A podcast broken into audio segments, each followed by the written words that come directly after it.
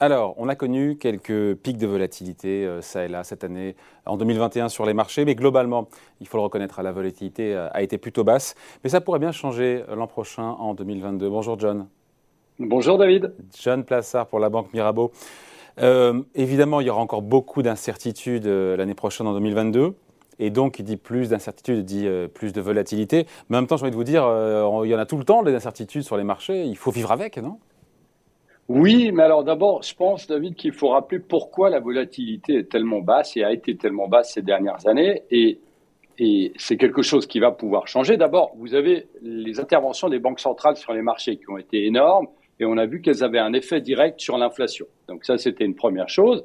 La deuxième chose, c'est ce qu'on appelle la forward guidance. Vous savez, c'est expliquer ce qui va se passer dans les marchés au niveau monétaire, ce qui a très très bien été géré par les banques centrales pour l'instant. Et puis, vous aviez la faiblesse de l'inflation qui normalement est inversement corrélée avec le, euh, avec le, la volatilité. Après, vous aviez aussi une moindre appréhension d'un choc géopolitique, ce qui n'était pas du tout le cas avant. Alors, ça, c'est le cadre. Pourquoi euh, la volatilité est tellement basse? Mais l'année prochaine, eh bien, on va avoir des choses qui vont changer radicalement. Je vous disais d'abord, les interventions des banques centrales bah, vont être moins. Attendez, juste je vous coupe, juste John, je vous coupe pour, avant de reparler de, la, 2022, ce qui est très important, juste sur ce qu'on a vécu encore une fois. Euh, on a eu le VIX, c'est l'indicateur encore une fois, c'est une mesure de la volatilité, l'indice de la peur, volatilité future, telle qu'elle est. Euh, prévu, en tout cas anticipé euh, et, pricé par les marchés, on a eu jusqu'à 80% de volatilité. C'était au pire au tout début de la pandémie. On est en mars 2020, ça nous ramène au choc de Lehman Brothers. 80%. On n'y reste pas longtemps et on ne fait que redescendre en termes de volatilité. Et globalement, en 2021, on était quoi Autour de 20% de volatilité sur, euh, sur les marchés 20, 20, points, ça, ça a évolué. On n'a pas été. En fait, c'est simple. Depuis 2020, on a dépassé les 40 points à quatre reprises. Donc c'est vraiment très très bas, euh, effectivement, et cette volatilité s'est compressée radicalement. Voilà, mais ça c'est derrière nous pour vous. C'est ça, c'est votre conviction, c'est que cette volatilité est, amenée à remonter. Si on prend les paramètres, encore une fois, qui pourraient influer, on pense qu'il y a des élections, des élections en France, c'est ça qui peut faire remonter la volatilité?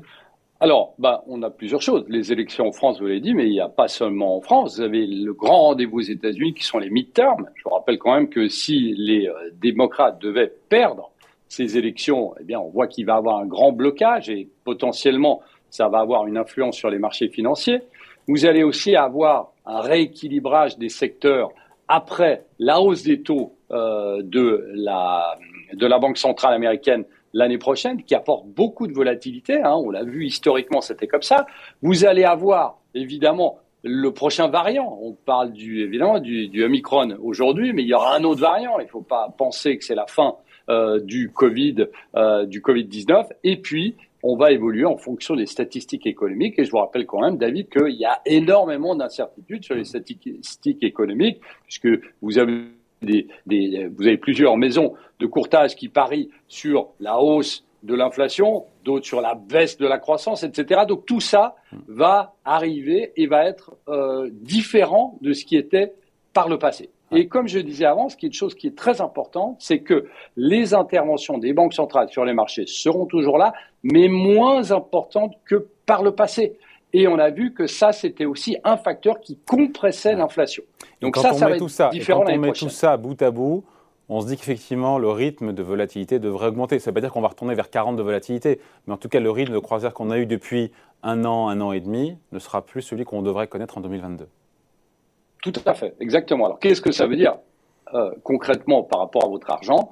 Bien, déjà, un, euh, on a une, un, des meilleurs remparts, je dirais, contre la volatilité, c'est la diversification des portefeuilles. Donc, on peut imaginer qu'il va avoir, euh, qu'il va plus falloir que être concentré, par exemple, sur les valeurs technologiques aux États-Unis, mais avoir un portefeuille qui soit plus diversifié. Après, on sait aussi qu'il y a une corrélation inversée entre l'inflation et les marchés boursiers. Qu'est-ce que ça veut dire? Ça veut dire potentiellement, si dans la deuxième partie de l'année prochaine, vous avez une volatilité moyenne qui monte, eh bien, ça veut dire que le marché des actions peut-être va mal réagir.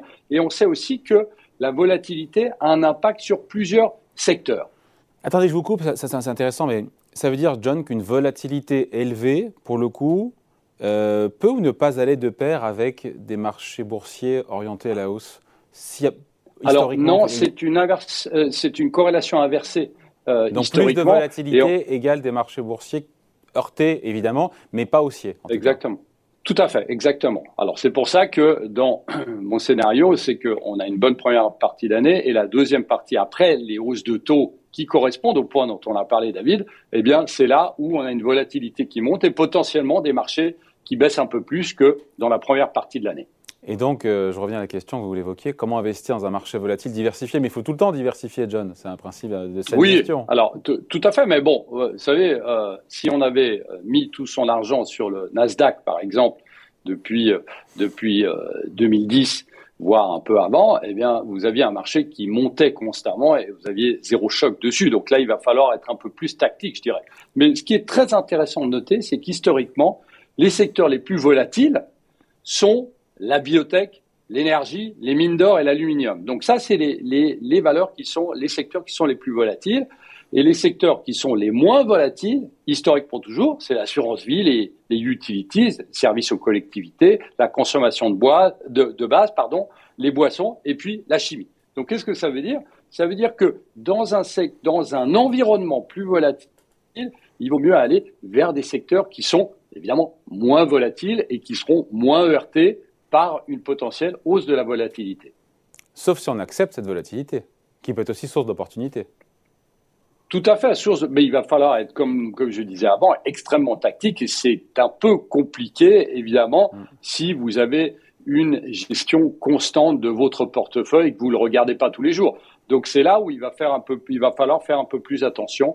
Euh, en tout cas, dans la deuxième partie de l'année, euh, lorsque, euh, et je le répète, lorsque les banques centrales commenceront à normaliser leur politique monétaire et surtout la Fed aux États-Unis. Allez, merci beaucoup. Explication, point de vue signé John Plassard pour, euh, pour la banque Mirabeau. Merci John. Salut. Merci David.